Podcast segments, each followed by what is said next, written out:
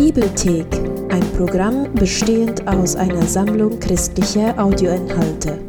Das Buch Genesis, auch 1. Mose genannt, ist das erste Buch der Bibel und ist in zwei große Bereiche eingeteilt. Die Kapitel 1 bis 11 erzählen Gottes Geschichte mit der ganzen Welt. Kapitel 12 bis 50 zoomen dann hinein in die Geschichte Gottes mit einem Mann Abraham und seiner Familie. Die Erzählung in Kapitel 12 verbindet die beiden Teile der Geschichte wie ein Scharnier. Dieser Aufbau zeigt uns, dass Genesis als Ganzes verstanden werden will und dass es auch als Einleitung für die gesamte biblische Geschichte gedacht ist. Das Buch beginnt in Vers 2 mit der Erzählung, wie Gott eine dunkle und chaotische Welt durch seine Ordnung in eine schöne und wunderbare Welt verwandelt. Er macht also eine Welt, in der das Leben aufblühen kann. Dann macht Gott diese Geschöpfe, die er Menschen nennt oder Adam auf Hebräisch. Er erschafft sie als sein Ebenbild, was etwas über ihre Rolle und Berufung in Gottes Welt verrät. Die Menschen sind also geschaffen, um Gottes Charakter in dieser Welt wiederzuspiegeln. Sie sind seine Repräsentanten und sollen seine Welt stellvertretend für ihn regieren. Das bedeutet, sie sollen diese Welt bewahren und ihr Potenzial dazu nutzen, dass noch mehr Leben aufblühen kann. Gott segnet die Menschen, das ist ein Schlüsselwort im Buch, und er gibt ihnen einen Garten, von dem aus sie beginnen, die neue Welt zu bauen. Das Entscheidende ist, die Menschen haben dabei die Wahl, wie sie diese Erde aufbauen wollen. Für diese Wahl steht stellvertretend der Baum der Erkenntnis des Guten und des Bösen. Bisher hatte Gott definiert, was gut und was schlecht ist. Nun gibt Gott den Menschen die Würde und Freiheit, selbst zu entscheiden. Werden Sie jetzt Gottes Definition von Gut und Böse vertrauen oder werden Sie Autonomie beanspruchen und selbst definieren, was Gut und Böse ist? Es steht viel auf dem Spiel. Gegen Gott zu rebellieren ist tödlich, weil man sich von der Quelle des Lebens abwendet.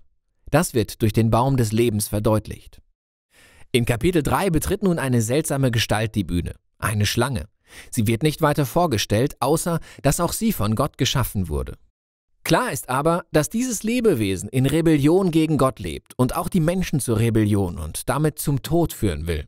Die Schlange erzählt eine andere Geschichte über den Baum und die Wahl der Menschen. Sie sagt, nach der Erkenntnis von Gut und Böse zu greifen, bringt nicht den Tod, sondern das echte Leben und man wird sein wie Gott.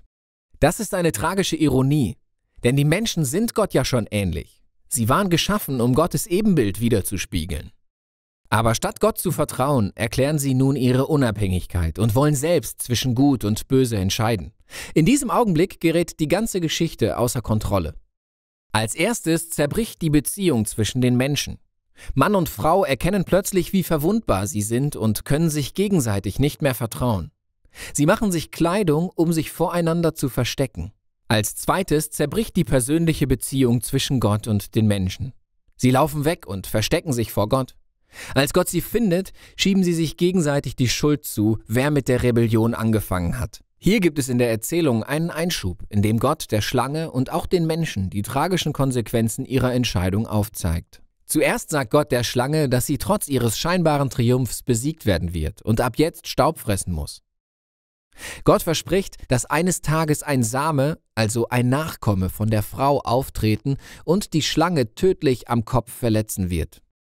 Das klingt nach einer guten Nachricht, aber dieser Sieg kostet auch etwas.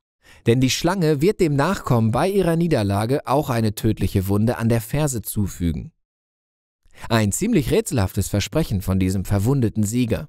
Es ist aber bis hierher schon klar, diese Reaktion Gottes ist ein Akt der Gnade Gottes. Die Menschen rebellieren und Gott, er verspricht, sie dennoch zu retten. Allerdings sind die Konsequenzen für diese Entscheidung nicht vom Tisch. Gott macht ihnen klar, dass nun jeder Bereich ihres Lebens, zu Hause oder bei der Arbeit, voller Trauer und Schmerz sein wird und letztlich im Tod endet. Alles aufgrund ihrer Rebellion. Ab hier beginnt eine Abwärtsspirale. In Kapitel 3 bis 11 können wir die Auswirkungen der Rebellion verfolgen und sehen, wie die menschlichen Beziehungen weiter zerbrechen. Wie zum Beispiel in der Geschichte von den zwei Brüdern, Kain und Abel. Kain ist so eifersüchtig auf seinen Bruder, dass er ihn ermorden will. Gott warnt ihn, dass er der Versuchung nicht nachgeben soll, aber er tut es trotzdem. Kain tötet seinen Bruder auf dem Feld. Danach zieht Kain weiter und baut eine Stadt, in der Gewalt und Unterdrückung herrschen. Genau das finden wir bei einem Mann namens Lamech. Er ist der erste Mann in der Bibel, der mehr als eine Frau hat.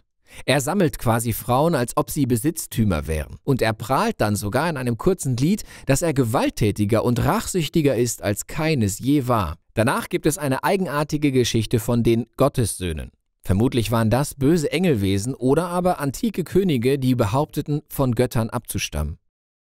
Genau wie Lamech nahmen sie sich so viele Frauen, wie sie wollten, und zeugten mit ihnen die Nephilim, die Helden der Urzeit. Welche Ansicht auch richtig sein mag, der Punkt ist, Menschen errichten Königreiche, die Gottes Welt mit Gewalt und Korruption füllen. Gottes Reaktion ist Entsetzen und Trauer, weil die Menschen seine gute Welt ruinieren und sich gegenseitig zerstören. Aus einer Leidenschaft heraus, seine gute Welt zu beschützen, reinigt Gott sie mit einer großen Wasserflut von ihrer Bosheit. Dabei beschützt und beruft er einen tadellosen Menschen, Noah und seine Familie. Er soll ein neuer Adam sein. Gott wiederholt seinen Segen für Noah und beauftragt ihn, hinauszugehen in die Welt. Die Hoffnung ist ziemlich groß. Doch auch Noah versagt, ebenfalls in einem Garten. Er pflanzt einen Weinberg und betrinkt sich richtig heftig. Einer seiner Söhne, Ham, findet ihn im Zelt und tut seinem Vater etwas sehr Unsittliches an.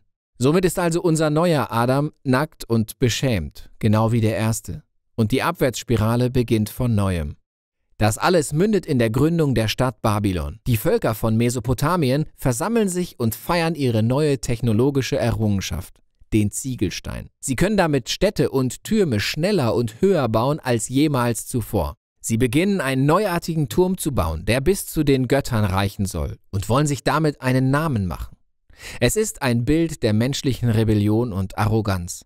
Die Rebellion des Gartens im Großformat. Doch Gott demütigt sie in ihrem Stolz und zerstreut sie. Das sind alles ziemlich unterschiedliche Geschichten, die aber alle ein und dieselbe Aussage machen. Gott gibt den Menschen immer wieder die Chance, das Richtige mit seiner Welt zu tun. Und die Menschen ruinieren es immer und immer wieder. Diese Geschichten machen deutlich, dass wir in einer guten Welt leben, die erst durch uns schlecht geworden ist. Wir alle haben entschieden, Gut und Böse selbst zu definieren und tragen dazu bei, dass Beziehungen zerbrechen, Konflikte und Gewalt entstehen und alles im Tod endet. Aber es gibt Hoffnung. Gott hat diesen Nachkommen angekündigt, den verletzten Sieger, der die Quelle von allem Bösen besiegen wird. Trotz allem Bösen der Menschen ist Gott entschlossen, seine Welt zu segnen und zu retten. Die große Frage ist natürlich, was wird Gott nun tun? Die nächste Geschichte, das Scharnier gibt uns die Antwort darauf.